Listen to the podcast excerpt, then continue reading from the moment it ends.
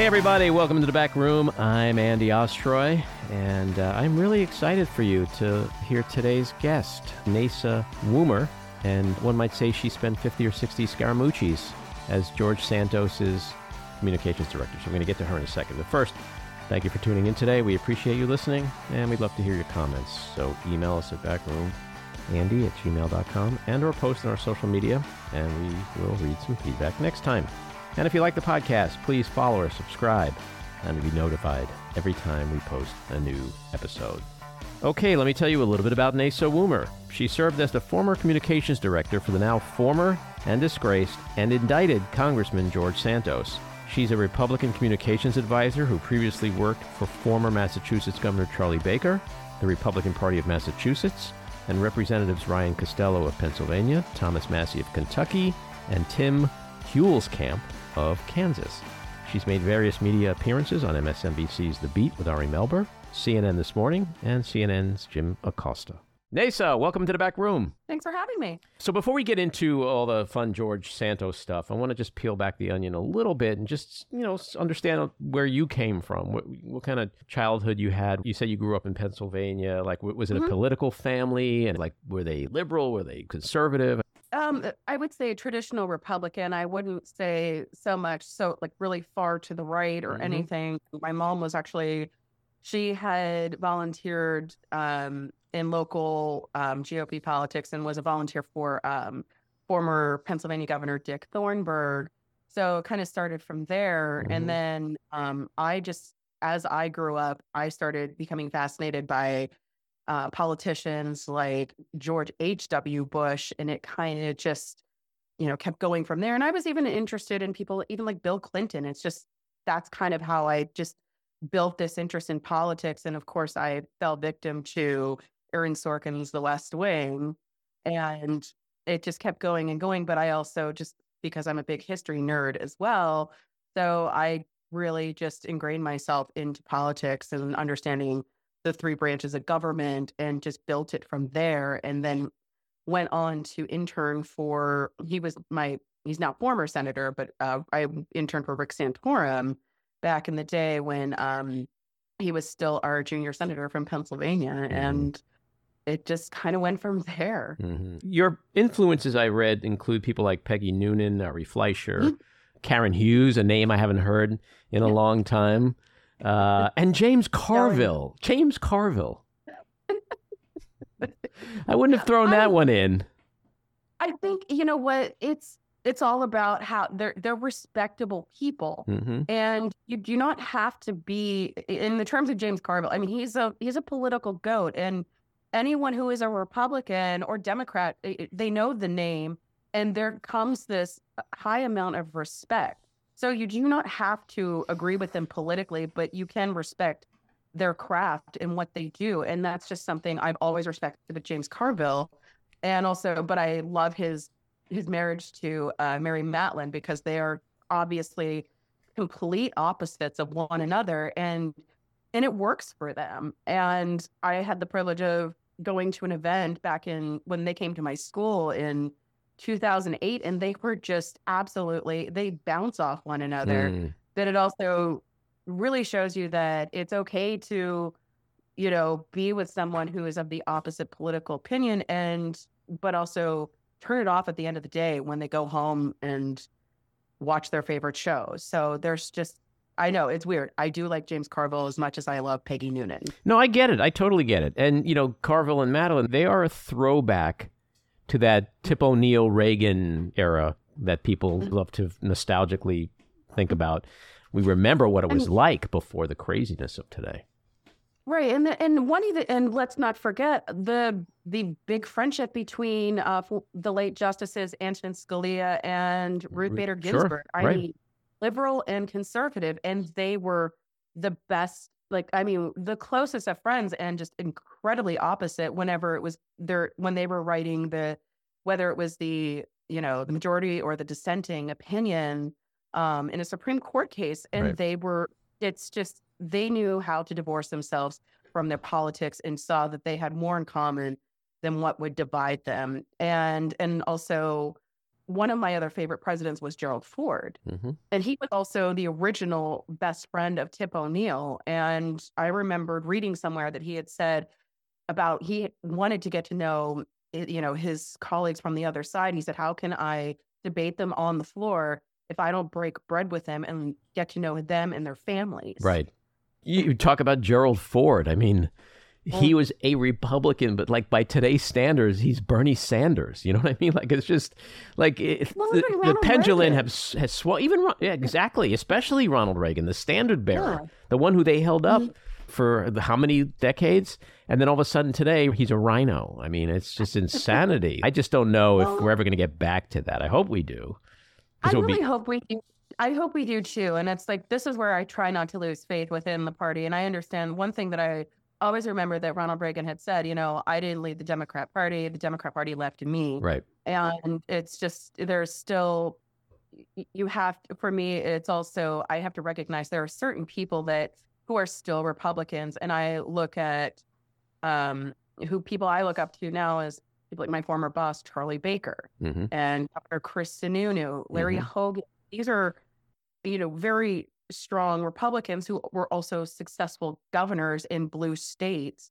And they did something right and they didn't compromise their principle. They just recognized policy over party at times.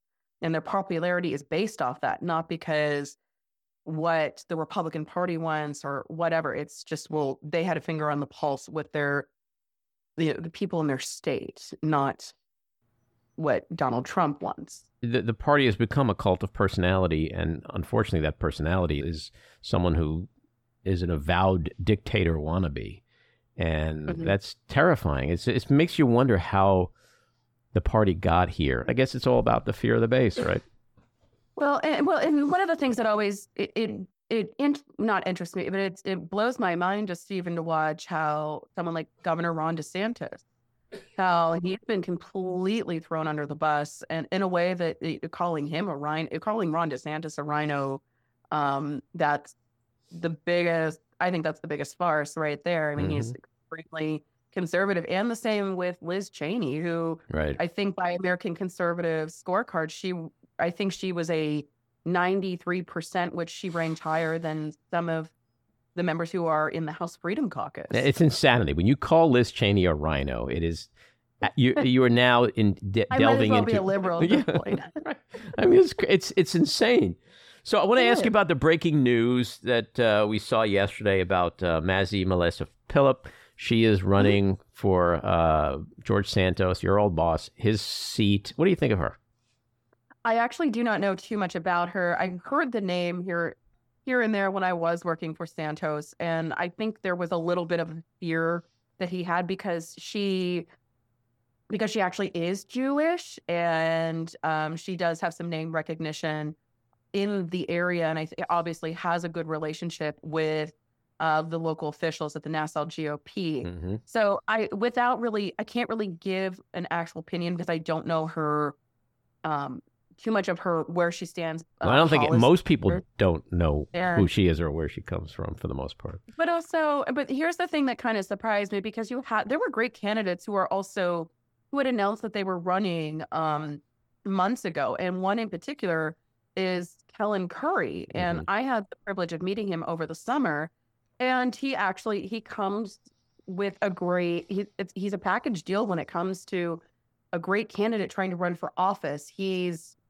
obviously he's a common sense Republican who's tired of the BS that is going on in Washington, but also he has a real financial background that can actually be confirmed, unlike if that certain former boss, Right. Uh, veteran, everything you can name under the sun, and who actually has a real finger on the pulse with what is going on in New York three. And and he also has received great endorsements from good Republicans like Don Bacon of Nebraska, Congress um, I should have said Congressman Don Bacon, excuse me. And also uh, Congressman Tony Gonzalez down in Texas, like just to name a couple. And you know, you want to put someone I would have if I were advising that is someone I would have wanted to see uh, be pushed forward for the special election and and also use this as an opportunity to kind of even you know hold uh, Tom Suozzi accountable for this because at the same time he ran against Santos in 2020.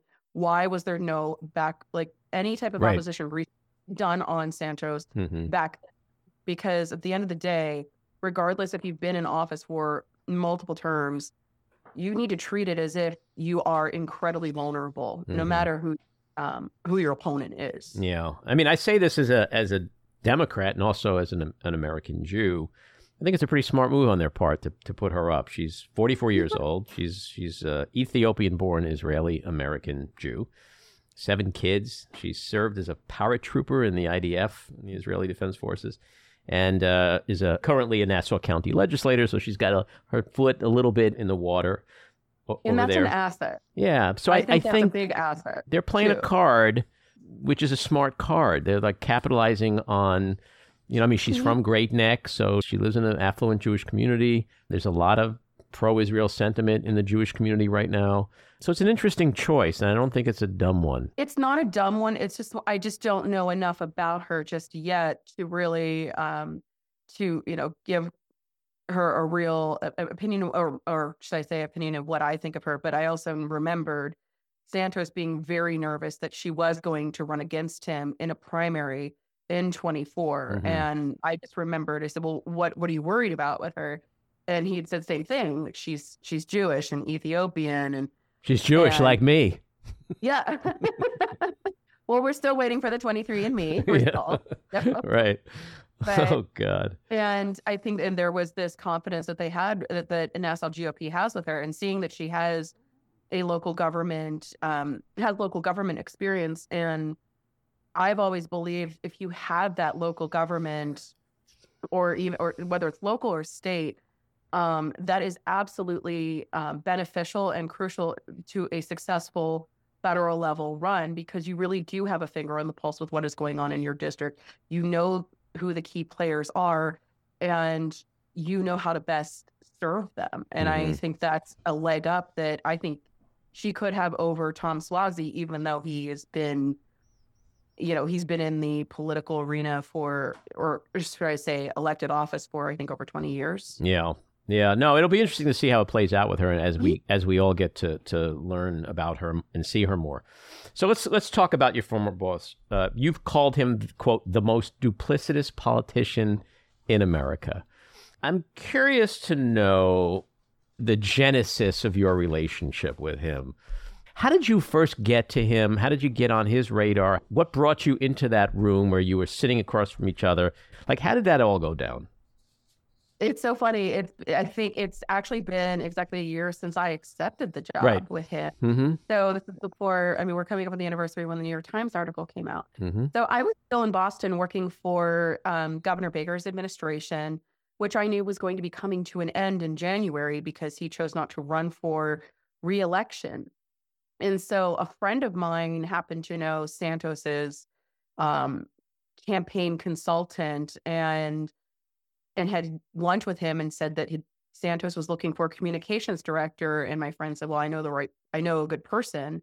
And he sent them my resume, and I was actually in the middle of interviewing for a job with um, with Hancock Investments for a PR position.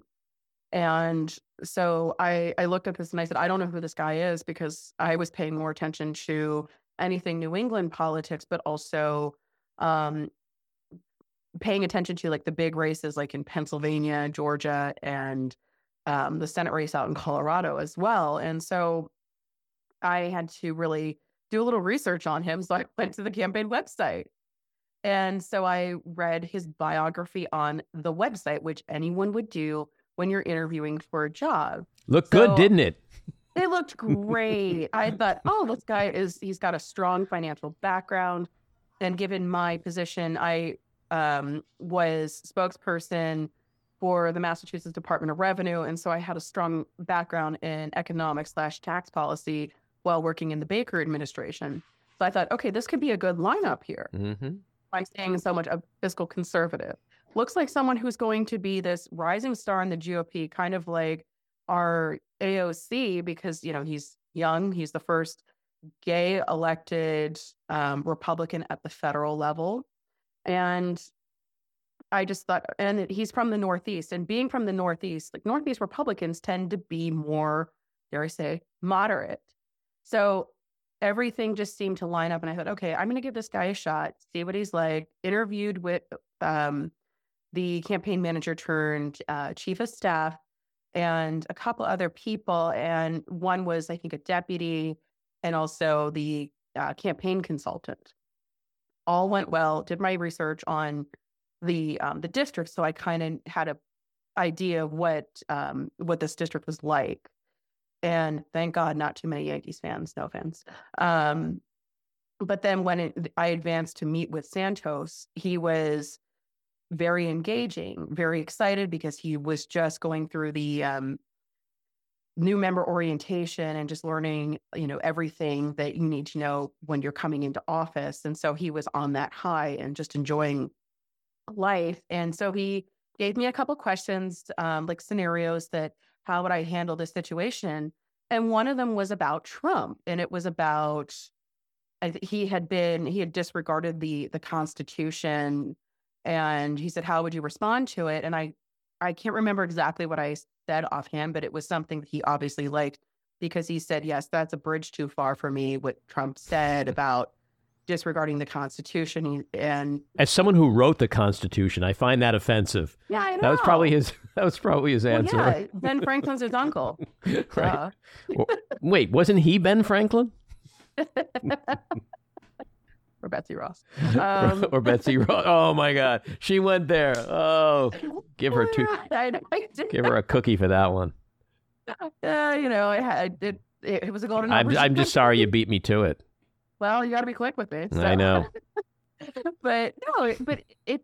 But I thought, okay, this is good. He's definite, and he even had made it clear. He just said, "I'm coming down here. I don't want to be part of the partisan politics. I actually want to vote for good policy." Mm-hmm. And it's just maybe he did his homework on me. Mm-hmm. Who knows? Right. When you sat with him, was there any part of you that was like, "Is this guy for real?" Like, did you have any inkling that any of the yeah. bio stuff that like something was off here? I think the only thing that seemed a little off for me was just um, the timeline with the jobs. Because Santos is very like he and I are very close in age. We're just a couple years apart. Mm-hmm.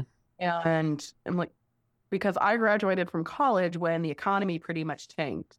And so millennials in my age group, we kind of it took us a little longer to climb up any kind of career ladder for a little bit. And so maybe that was something that made me think, uh, are you sure? But also saying that he came from this affluent family and came from um, financial executives, I thought, well, maybe a little bit of nepotism mm-hmm. could have here.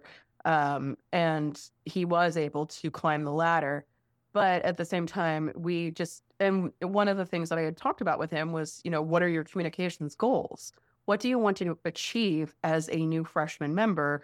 And he even said to me he would like to become a, um, he wanted to build a national media profile. And again, this is all before mm. the New York article. He achieved that and, goal, didn't he? Oh, he did. And I joked with him later on saying, well, congratulations, you're a national media profile.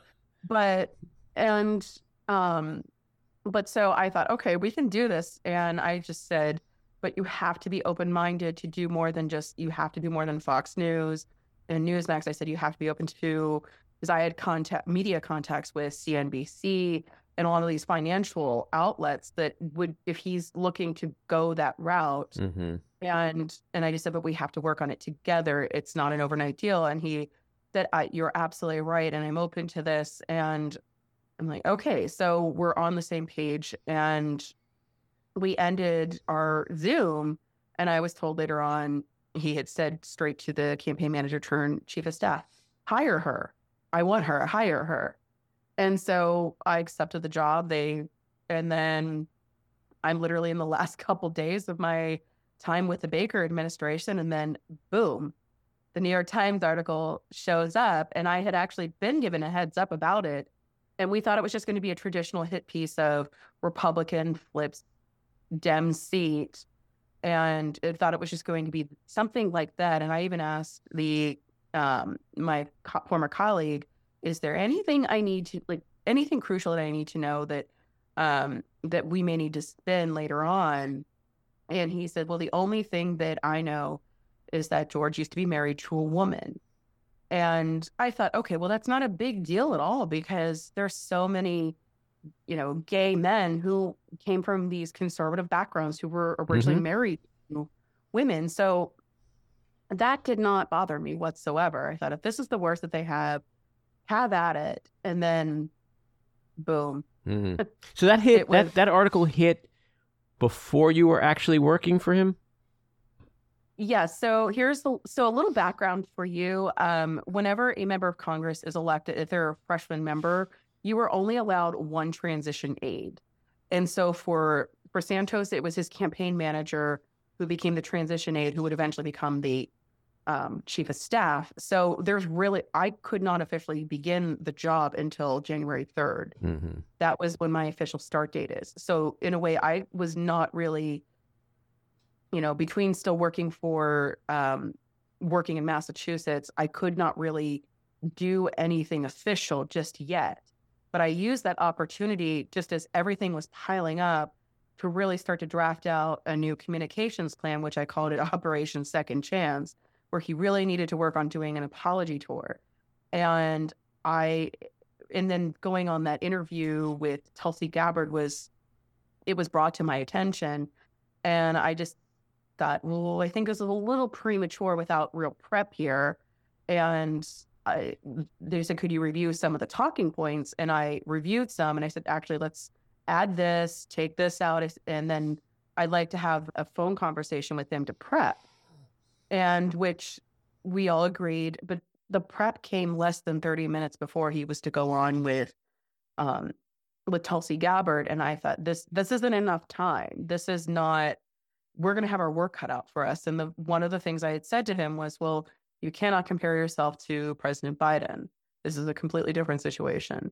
Um, like you really, you're really going to have to own these mistakes. You really have to apologize. Like, do not compare yourself to Biden, Elizabeth Warren, any of these people, because this is they did not lie about being Jewish and their family escaping. The And this is an important is distinction. This is an important distinction because I think at the time of that article, obviously it was Mhm. six months before the indictments, and it was largely just based on his lies, right? That he stretched the truth, he lied. It wasn't so much, if at all, pr- about criminality. Yeah, correct. And if it was just the lies about his background, it could have it would eventually fade away, but you have to do it correctly. Right. You have to get ahead of it. You have to and is it pains me to say this, but even Senator Menendez did it correctly. Um, when all the I mean, that's a different level of bad right there. But what he did was, you know, he got in front of the media. Mhm. He went, he stood outside, he had a press conference and he spoke in his own words and he did it on his own terms, but he did it in a way that it did not allow for the media to set the narrative. He set the narrative. Right. And that was what I wanted Santos to do. If you set the right narrative and you're not, if you know, you can't duck for so long because the media is just going to go off of what is already being written. Because if you're not saying anything, what are they supposed to do? Mhm. And outside of an apology, what would that narrative have been? Like, what would the story have been? About if if he had done the apology or No, just like, you know, I lied because blah, blah, blah. Like, what would be Yeah. the story that would make people go, oh, God, you know, I actually, I forgive him and I feel sorry for him and I understand why he, you know, whether it's like I'm a young LGBTQ person, I feel persecuted, I was scared. I mean, there could have been a million things I guess he could have said that maybe would have pulled have at the heartstrings of some people, perhaps. I don't I agree and I think if you if you just let this be your mea culpa a little bit Right. actually just you know what I was really embarrassed about my background Right. I was trying to succeed in life and I'm you know I obviously I went from embellishing and went straight into the lies Mhm. and I kept building and building and building and now it has backfired and let me be the example of someone who should have what how lying will eventually backfire Right. when you're trying to mm-hmm. succeed in life. It's like let I hate to say, it, but it's just like he could have been that example of I really screwed up, but I am going to do everything I can to rebuild trust, be a better person.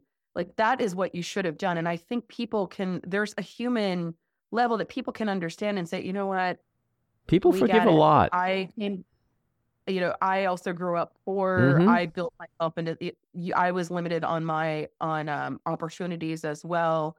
And, you know, those are things that he could have been more relatable on. Mhm. But I think the problem too is that there was such a fixation with him in the media that it just kept building and building and building and and he enjoyed it. And I think it just created this celebrity that the apology meant nothing anymore and his constituents get to sit back, watch this unveil and they still have contaminated water and um you know trying it, it's just they have problems and they're not being resolved or being properly But he definitely seemed to be enjoying it. And I think also in that enjoyment and pleasure came this defiance. And I think once his defiance locked in, and maybe he learned that from Donald Trump and others. So he, he kind of crawled up under Trump's coattail and rode that wave that, you know, I'm a victim. It's all rigged. It's a witch hunt, blah, blah, blah, which probably didn't make your job any easier. no but it was a poor attempt that's like the big difference It's Oh, that, really you know, poor attempt. very poor attempt but also you know and i'm donald trump actually has a base and a following of people who are loyal to him and they like him hmm this was a, a very very much different and you know you're not again you're not a victim. You're not it, that was like one of the things i saw like with that famous press conference that Bowen Yang did a i would say an even better impersonation of than the real one but it's just remember you're not a bull you've not been bullied. You are um you're not a victim. In fact you know you just failed to even cooperate with the House Ethics Committee. So these are just He took a dog's hospital money. Like, and that oh that one was hard for me. bad. That I mean, like- yeah, I would imagine you. There's not much you can do with something like that, right? And that no, and that's so this is a really and this is where um it, it was very hard for me as a as a communications director because you know I'm it's political communications is what I'm doing. And so when I'm seeing these inquiries that were starting to pop up, whether it was the very sad case of the homeless vet and the dying dog, hmm or my favorite was the Burberry scarf being stolen. And I thought, oh my God, we got bad roommate situation. And it's it, at first I thought, what is with everyone in the 15 minutes of fame? Right. This is driving me crazy right now. But also, I had to put that on the back burner a little bit because they were all popping up at the same time. And so I even went to George and I said, "What? Who is this?" I said, "Is this is this true?" Or because I've seen him with his dogs, and he's this dog lover. And so I thought, no, there's no way. Like this time, I actually may believe. I won't say believe, but it made me question because I've just seen him with animals, and I thought, no, this does not seem right. And I also thought, once again, he ran twice. Why did this not come out publicly in the last few years? Mhm. So it's just, it was really hard. And I had to just put it in a, put it aside and just focus on how I'm just going to guide him through this week in terms of messaging for the votes that are coming up and, you know, things that are actually a priority to the congressional office. So that one was one of the hardest inquiries that I think I received was just about that because there is a ton of sym- I had a ton of sympathy for him, or meaning for the hmm for the homeless vet. But it's just if this is true, this is so wrong. Well, you know, it's it's it's so interesting because most people are not political junkies. They don't really watch a lot of news. You know, they they, they just know some basic stuff. But it's guys like me who, when shit like that is going down, like we think about the comms director. You know, like oh my god, what are they going through right now? Because most people don't even know what a comms director is, or if there is, even is one. So then these indictments come down. The original thirteen come down in May. And that's the time you said, I'm done. I've had enough. Yes.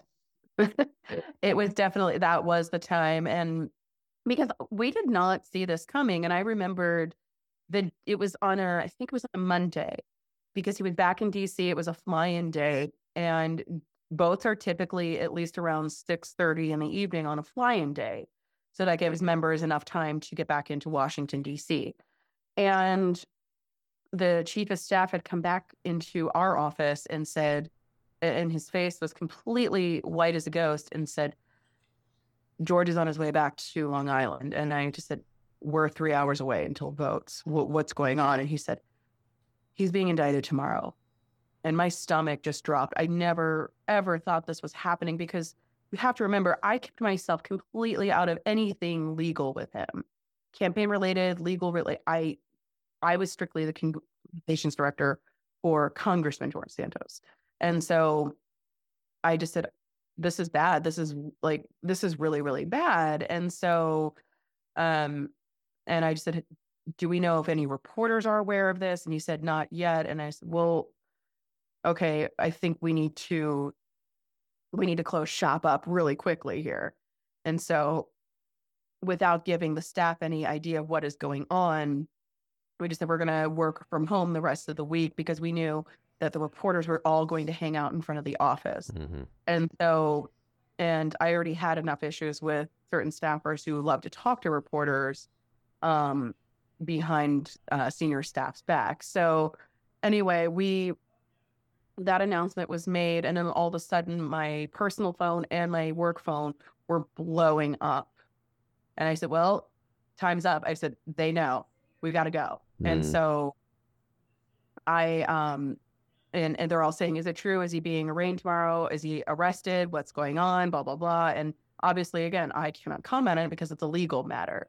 Right. And so everyone has left, and I'm the last person to leave. And then there's this I mean, we're talking like it, it, it was Kardashian level press in front of our office, and they just chased me to the elevator and just screaming at me. And this is something that is never, it has never been done to a Hill staffer ever. And I have known people in um, House and Senate uh, leadership, and they said, I have never been treated like that. And it w- went way too far with me. People just mm. screaming, You're a communications director what can you tell us? You've got to tell us something and just yelling. And I, it's just, that's it. It would seem like that would be the worst day you've had with him. But given it's George Santos, there could be others. But what was that the worst day? That I think would have to go down as the worst day because this was when reporters had. I always have had this great relationship with the Capitol Hill reporters, mm-hmm. and it it but to go after a staffer like that, it was not just, it was more than a bridge too far. And, but also in my head, I'm thinking, I'm not going to be able to control the messaging anymore. And he's never going to find any kind of sponsorship for any of his bills. He's not going, eh, that there's no way, he, it's just, there's no way he, I don't even know if he's going to be in office anymore. And I thought that back in May. And after this had happened, I had personally sought out um, some communications professionals outside of Capitol Hill to get their advice. And they all said to me separately, you've got two options. If I were advising a client, you either get out now or you wait until the end. But if you wait until the end, this could be far more damaging to you professionally. And and so that's when, and mentally, I'm already checked out at this point. So you were just, basically standing on the bow of the Titanic. Like you saw the iceberg and you were like, I saw the iceberg. the ocean seems better right now. Little, and then there's the door that Kate Winslet had, you know, right. decided to selfishly lay on and let Leo die. But, you know, right. that's my, you know, mm-hmm. gripe about it. But no, it was time. But also, I just, it was just upsetting because, like, I went from Charlie Baker to George Santos. And it's just, I had put so much energy into just trying to right the wrong of this individual. Yeah. And that part was that if, you know, people, well, someone once asked me, do you think he could have been redeemable? And I said, yes, but you have to want it. Yeah. And I wasn't seeing anymore. This was someone who was not interested to be redeemed. He was just enjoying this level celebrity that um, it was I don't think I've ever seen in a member of Congress ever. No, and... it was like a like you know a beast was created, and he was so insatiable that you can never feed that beast, even to his own detriment and his own incrimination, well, I'd watch him and I'd be like, what is he doing? He just seemed out of control. What would you say was your best day with him? My best day, um, I think any day, my best days were just when, you know, I I felt like for me it was when I put him on with uh, Piers Morgan. Because for me, we had this the press were hanging out in front of our office from January 3rd and all the like through the entire month of January and then going well into February. And I said, that's it. This needs to stop. And it was my opportunity to really just even though Piers Morgan wasn't my first choice, I wanted him to do a sit down with. Um, I was thinking someone more along the line of whether it was Dana Bash or Chuck Todd, um, just a, a, Sunday show host who would cast a very wide audience. And so, but then he was giving me these excuses of, oh, this person's too liberal, this person is media biased and everything. Well, they're all going, even if you go from whether you're on with Chuck Todd or Tucker Carlson, they're all going to be extremely tough on you no matter who you go with. And so my vision was then, all right, let's do Piers Morgan because number one, he's British. He does not have any type of political opinion when it comes to American politics. I think he's pretty much middle of the road. He's just good. He's an equal opportunist when it comes to attacking a Republican and attacking a Democrat. So, and he, and he was great. I thought it was a very successful interview because he hit him on a lot of things, but also he gave him the grace period to answer and then he moved on. And so, in that, because of that interview, the media left and I had them quiet during the month of March. So mm-hmm. I so, could get back to normal. so if, if we had Dr. Deborah Birx here right now talking with us, and I asked her what was the most insane moment of your time with Trump, she'd probably say, Oh, it was in the briefing room when he suggested to America that they inject bleach to fight COVID. So I want to know what was your most insane moment with Santos? Now you're really going to make me think because there's multiple. Funny story about Dr. Birx. She's actually originally from the same part of Pennsylvania that I was born. Oh, cool. So sorry, I had to throw that in there. Um, most insane thing he did. Um, I wouldn't say it was insane, but it was just leaving out like the food for the reporters. He was putting Chick fil A and cupcakes and donuts. And it's just, this is just encouraged to me. It was, even though it was funny, but it was also, well, you're encouraging them to stay. And so I just said, what do you get out of this? If you're, li- you're leaving them, you know, Chick fil A sandwiches and cupcakes, I said, you know, next day they're going to expect a gourmet meal. So I just said, what were you hoping? He said, well, they deserve to be fed. And, you know, we want to be nice. And they deserve said, to be fed and lied to. Yeah, exactly. And, but also I had, mm. but I had said that, but they want a soundbite. They don't care. Like you can feed them until the dawn's early light. Right. But they want their soundbite. And once they get it, they will move on. And that is what every reporter that I had coffee with would say to me, like, I can't leave my spot until we get something from Santos, whether in, you know, whether it was from their outlet or another, they needed something. And until then, their editor was basically saying, you're staying in front of um, 1117 Longworth until further notice. Mm. A, a, a building, by the way, that he almost burned down once, right? Longworth? Yeah, yeah, I did. Um, you read that one too.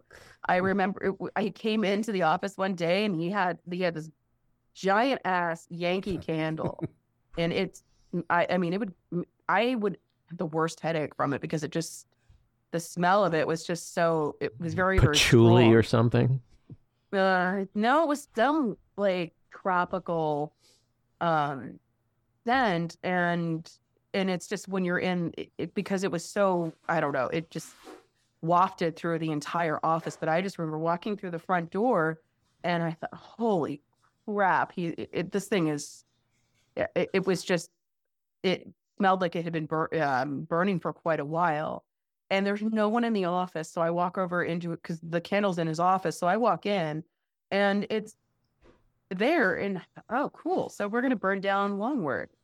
And I went to blow it out and move it and my burned my hand. I'm like, oh my God, this has been burning for hours. God. And he came in 10 minutes later and I just said, Did you forget to blow out your candle last night? Or something. He's like, Oh my God, I did. That would have been such a fitting punctuation on his legacy, wouldn't it be? And he burned down the Capitol.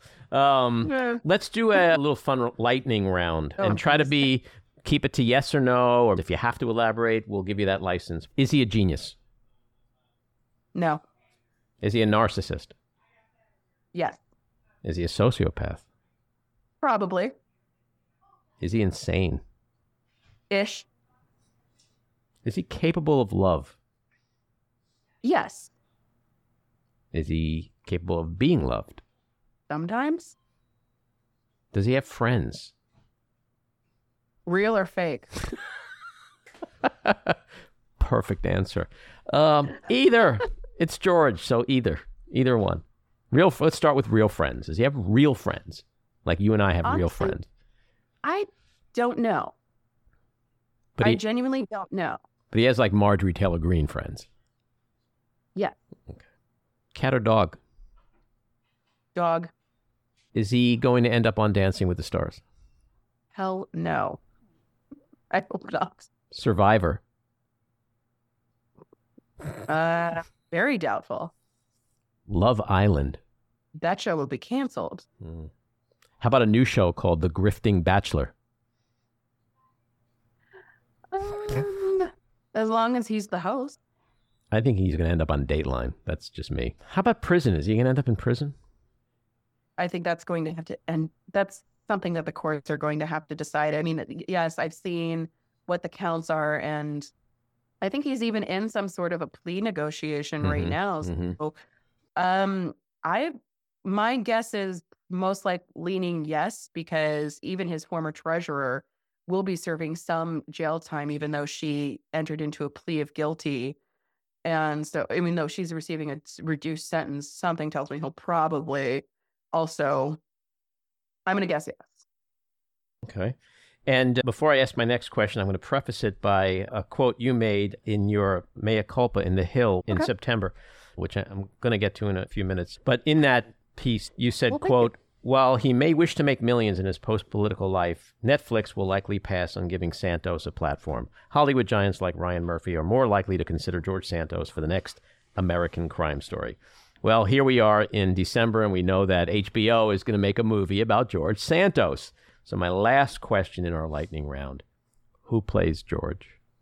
Oh my gosh. That's really hard. I okay, so I have to say you can't say Bowen Yang. No. Oh, damn it. No. Um I actually the the actor from Veep, which I used to watch the show religiously, he was Will Ah, on Veep. I don't watch and that Jimmy show. Kimmel has had him on um uh, doing like these funny Santos stunts. And I think I can't think of the actor's name, but I think he should be um he should play George. He has the look. I think his height is very similar because George Mhm. is a very tall man. hmm So I think he's about six three, and it looks like the actor is about the same. And I think he's got the the mannerisms down. So I I nominate the the actor from Veep. Now, what if I asked George that question? Who should play him? Now, given the fact that he's he's a drag performer, like your answers could be an actor or an actress. So, who do you think he'd say should play him? Probably would want someone very hot like Jon Hamm or Bradley Cooper or something. That's I I mean, if I were guessing, Or Jennifer Lawrence? Jennifer, yeah, it could be Jennifer Lawrence or um gosh, I'm trying to think. Well, I feel like even someone like Christine Baranski would be great Hmm. as well. I mean, think she's if I just- had George I- Santos in front of me, I, I literally kid you not, I think the one question I want to ask him the most is who should play you in the movie, George? Because I think that answer would be unbelievable. It would probably be shocking. It would be no one anyone thought of. probably would be. It'd be like and Britney so- Spears. Like it, it- like anything can come out of his mouth. I'd say it- it might as well just be Christina Aguilera at this point. Let's just add some real competition or Taylor Swift. I mean, you know, There you go, Tay Tay. So I do want to mention in, in September you wrote a piece in the Hill. I'm going to quote from that. You wrote, "This is just part of it. Do people believe that I had knowledge of the behavior that drove the allegations against him before the press made it public? I did not. I cannot help but wonder if I am tainted in a way that will make it difficult to find work in politics again. I hope not. I pray not. And then you also said, I could no longer tolerate his lack of honor, office dysfunction, and unmanageable chaotic behavior. At the end of the day, I was willing to sacrifice a paycheck to walk away with my integrity. Are you comfortable that you did walk away with your integrity? Are you still worried about employment? Do you think there's collateral damage to you, even though it was a short amount of time in a career that spanned a lot longer? And you do have a resume that predates Santos. I would say mentally a lot stronger. Mm-hmm. That is like one of the things that I can't say. It was one of the hardest decisions that I ever made was to resign from this position.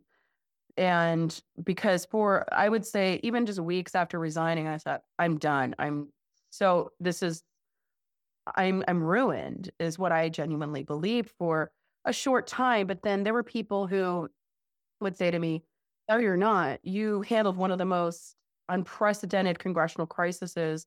Your your crisis communications is probably some of like top tier. And in a way, I have always and I have believed that I handled one of the most unprecedented crises and one of the craziest things that I tell people, and they probably say, "Oh, get help, Naysa," is I never cried a single day through all of the chaos. Never shed a tear. Just if I shed a tear, it was out of the sweat and frustration of what I dealt with. But um, one of the things that I have done in these past months was I gave myself that time to kind of think about what do I want to do next, give myself a break. And above all, I, you know, what I've been doing, just talking to the media, but also just showing that there was a capable and level headed person who was working in that office and had every intention was well intentioned. Mm-hmm. And every interview I have done, people have said to me throughout across the country saying, you know, highly impressed, you, you know, you're well spoken, great interviews and wishing me all the best. And the feedback's been absolutely great. And um it's given me great confidence since um I started actually, you know, just taking a step forward and, you know, getting myself out there and defending myself. Well, I think anyone who somehow inextricably ties you in a negative way to George Santos is both myopic and terribly unfair. I mean, you were hired to do a job and then the shit hit the fan and you saw that in the context of your job before the real shit hit the fan, which was the indictments. And you're not George Santos. You didn't do the things George Santos did. Your job was to defend George Santos. But what is it that you want to do next? Where do you see yourself going? I would absolutely love to just I I really enjoyed offering political commentary on on MSNBC. I genuinely enjoyed uh, my rapport with um, Ari Melber, and I obviously I really enjoyed speaking with both Phil Mattingly and Jim Acosta. So I think it's always great to have a new, uh, fresh perspective from a Republican woman to offer on television. So I've enjoyed the political commentary. Obviously, I would love to get into public relations and really just be able, because not only can I advise someone, not just in politics, but even in a corporate setting as well now, mm-hmm. and with my connect with my media connections and just being able to speak on someone's behalf. And I think I've been able to deliver that for myself personally. And who knows? I would love to even write a book. I was going to ask you, is there a book coming? Because I have a few titles that I can suggest. Most of them well, are music. love to hear them. Most of them are musical. Of- so we could start with the Grateful Dead. One would, would would be what a long strange, what a short strange trip it's been. Uh, that's that's number one. you could uh, go with my favorite band, the Beatles. Just go with Help! Exclamation point. Um, on the winding road. The, the, long and yeah, I mean, the, the, the, you could just tap into music. The the possibilities are endless. But I think not only should you write a book, but my prediction is you will write a book because that would be a fascinating, fun, interesting, compelling uh, book. So well, that's my pitch. That's my elevator pitch for you. well, I love the elevator pitch, it, but I, I, really appreciate it too. And I and I wouldn't go the the Cassidy Hutchinson route. I would rather I humor is what got me through the the toughest of tough times, and it, in another title that I would have I thought of was "It Got Weird." Dot Mm. dot dot. But even though that's probably not what I would go with, but or at least a chapter. But I think you're it's I think you're right. You know, and I was impressed with your humor when I heard you on Acosta, uh, and you don't take yourself seriously, and you look at this through the lens of humor. I mean, I have a personal tragedy in my life. My wife, when she was 40 years old in 2006, she was murdered. She was a actor and filmmaker. She wrote, directed, and starred in the movie Waitress, which became the Broadway musical. Yeah. Adrienne Shelly. So that was that was my wife. And- Russell in the movie. Keri Russell's in the movie. Yeah, yeah. And I had done 10 years of stand up comedy back in the day. So when tragedy struck my life, it all went through the lens of humor. So I get that. And I think a book about your episode with George as sort of told through the lens of wit and wisdom and humor and com eh, it'll be a great book. If I was a gambling man, I'd bet you're going to write a book. What was I'll your take you up. What would you say is your biggest regret from that whole period? Um, some days I felt like maybe not leaving soon enough, but I guess because I'm a perfectionist and a professional, it's like, no, I am not backing down from a challenge and I want to make this right. Because in my belief, it's always been the best revenge that you could ever get in life is by proving others wrong. Absolutely. One of the hardest things that I personally had to know going into this job was I would I went into this knowing that the country wants you to fail. Like they're rooting for his failure.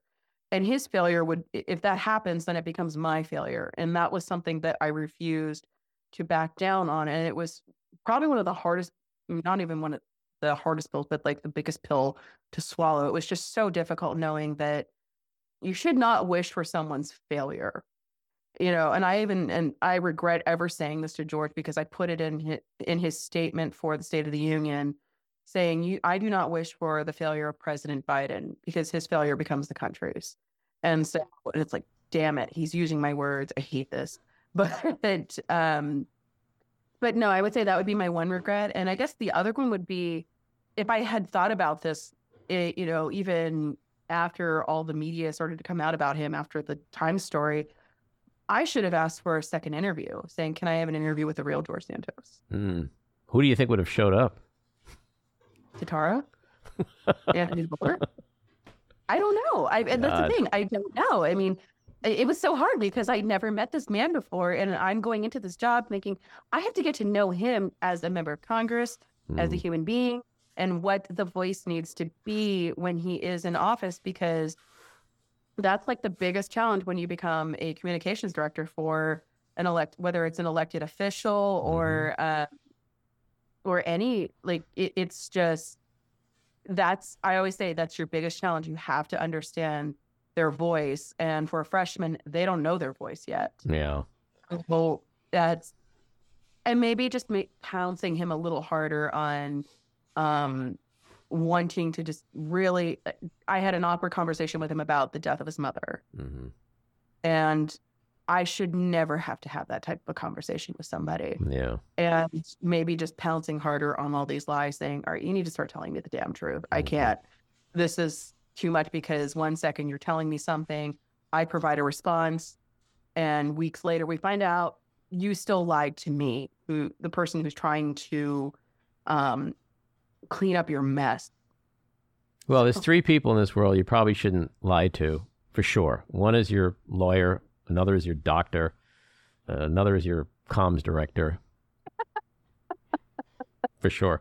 i'm going to use that in the book Yeah, as long as you credit me, it's it's yours. i will credit i will 100% my credit last you. my last question is in every tragic situation is often a s- silver lining what would you say is a silver lining for you what did you take away from this episode that actually makes you a better person that I think there's a few silver linings here. It's one, I think that I've got to meet some, there's really a lot of good people that I got to meet um, through this experience. And whether it, and I could list off a few people, and that includes, you know, actually obviously getting to know you, for instance, and getting to know people like actually Chuck Todd was someone that I had the privilege of meeting and just they always say, you know, sometimes when you meet the people that you admire, it disappoints you. And having met Chuck Todd, I well, this was it exceeded my expectations.